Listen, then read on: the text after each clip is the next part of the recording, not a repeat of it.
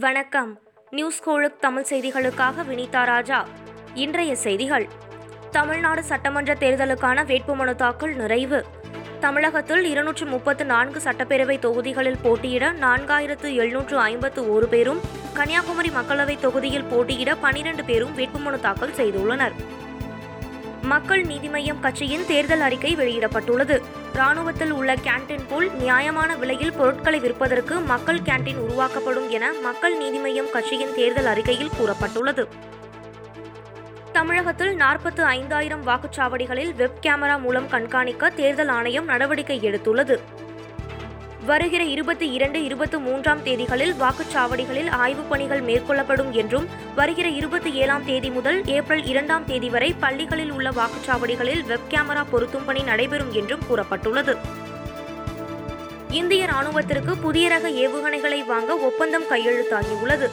பொதுத்துறை நிறுவனமான Bharat dynamic limited நிறுவனத்துடன் இந்திய ராணுவம் செய்துள்ள இந்த ஒப்பந்தத்தின்படி ஆயிரத்து நூற்று எண்பத்தி எட்டு கோடி ரூபாய் செலவில் நான்காயிரத்து தொள்ளாயிரத்து அறுபது பீரங்கி எதிர்ப்பு ஏவுகணைகள் வாங்கப்பட உள்ளன. தஞ்சாவூரில் உள்ள அனைத்து பள்ளிகளிலும் கொரோனா பரிசோதனை நடத்த மாவட்ட நிர்வாகம் முடிவு செய்துள்ளது.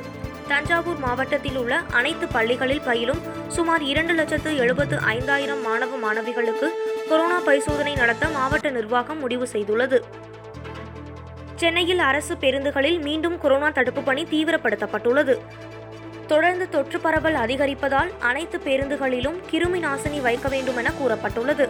பயணம் செய்வோர் முகக்கவசம் அணிய வேண்டும் என ஊழியர்கள் எச்சரிக்கைப்படுத்த வேண்டும் என தெரிவிக்கப்பட்டுள்ளது. தமிழகத்தில் கொரோனா பாதிப்பு மீண்டும் ஆயிரத்தை தாண்டியது. இன்று ஒரே நாளில் பெருந்தொற்றால் பாதிக்கப்பட்டோர் எண்ணிக்கை ஆயிரத்து எண்பத்தி ஏழாக உயர்ந்துள்ளது. பல வாரங்களாக குறைந்து வந்த நோய் தொற்று மீண்டும் அதிகரிக்க தொடங்கியுள்ளது. மேலும் சென்னை கோவை செங்கல்பட்டு திருவள்ளூர் மாவட்டங்களில் கொரோனா தொற்று அதிகரித்துள்ளது. தேவேந்திர குல வேளாளர் மசோதா மக்களவையில் நிறைவேற்றப்பட்டுள்ளது. தமிழகத்தில் பட்டியலினத்தில் உள்ள ஏழு சாதி பிரிவுகளை ஒன்றிணைத்து தேவேந்திர குல வேளாளர் என அழைப்பதற்கான சட்ட முன்வரைவு மக்களவையில் நிறைவேற்றப்பட்டது. இங்கிலாந்து அணிக்கு எதிரான மூன்று ஒருநாள் கிரிக்கெட் போட்டிக்கான இந்திய அணி வீரர்களின் பெயர்களை பிசிசிஐ அறிவித்துள்ளது. விராட் கோலி தலைமையிலான இந்திய அணியில் ரோஹித் சர்மா தவான் சுமான் கில் ஷேயல் ஐயர் சூரியகுமார் யாதவ் ஹர்திக் பாண்டியா ரிஷப் பந்த் கே எல் ராகுல் யுவேந்திர சாகல் குல்தீப் யாதவ் குணால் பாண்டியா வாஷிங்டன் சுந்தர் நட்ராஜன் புவனேஸ்வர் குமார் சிராஜ் பிரஷத் கிருஷ்ணா ஷர்துல் தாக்கூர் ஆகியோர் இடம்பெற்றுள்ளனர். வளிமண்டலத்தில் நிலவும் சுழற்சி காரணமாக தென் தமிழக மாவட்டங்களில் ஐந்து நாட்களுக்கு லேசான மழை பெய்யக்கூடும் என சென்னை வானிலை ஆய்வு மையம் தெரிவித்துள்ளது.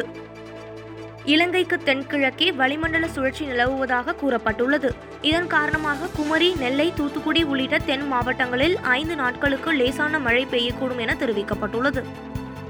மேலும் ஏனைய மாவட்டங்களில் பெரும்பாலும் வறண்ட வானிலையே நிலவும் என்றும் சென்னையில் இரண்டு நாட்களுக்கு வானம் மேகமூட்டமின்றி தெளிவாக காணப்படும் எனவும் கூறப்பட்டுள்ளது. மேற்கு வங்க முதலமைச்சர் மமதா போட்டியிடும் நந்திகிராமம் தொகுதியில் துணை ராணுவத்தினர் குவிக்கப்பட்டுள்ளனர். பாரதிய ஜனதா திரிணாமுல் காங்கிரஸ் தொண்டர்களுக்கு இடையே ஏற்பட்ட மோதலின் காரணமாக நந்திகிராமம் முழுவதும் பாதுகாப்பு பலப்படுத்தப்பட்டுள்ளது. மேற்கு வங்க பாஜக முதலமைச்சர் வேட்பாளராக ஸ்வபன் தாஷ்குப்தா அறிவிக்கப்படலாம் என பாஜக வட்டங்கள் தெரிவித்துள்ளன. மேற்குவங்க சட்டமன்ற தேர்தலில் பாஜக முதலமைச்சர் வேட்பாளராக முன்னாள் எம்பியும் செய்தியாளருமான ஸ்வபன் தாஸ்குப்தா அறிவிக்கப்படலாம் என தகவல்கள் வெளியாகியுள்ளன. ஒலிம்பிக் போட்டிக்கு தகுதி பெற்றார் தமிழக டேபிள் டென்னிஸ் வீரர் சரத்கமல் ஆசிய ஒலிம்பிக் தகுதி சுற்று போட்டியில் வெற்றி பெற்றதன் மூலம் ஒலிம்பிக் போட்டிக்கு தமிழக டேபிள் டென்னிஸ் வீரர் சரத்கமல் தகுதி பெற்றுள்ளார். தோஹாவில் நடந்த போட்டியின் ரவுண்ட் ராபின் சுற்றில் பாகிஸ்தான் வீரர் முகமது ரமீஸை எதிர்கொண்ட சரத்கமல் நான்குக்கு பூஜ்ஜியம் என்ற செட் கணக்கில் வென்று ஒலிம்பிக் போட்டிக்கு தகுதி பெற்றார். இத்துடன் இந்த செய்தி தொகுப்பு நிறைவடைந்தது. நன்றி வணக்கம்.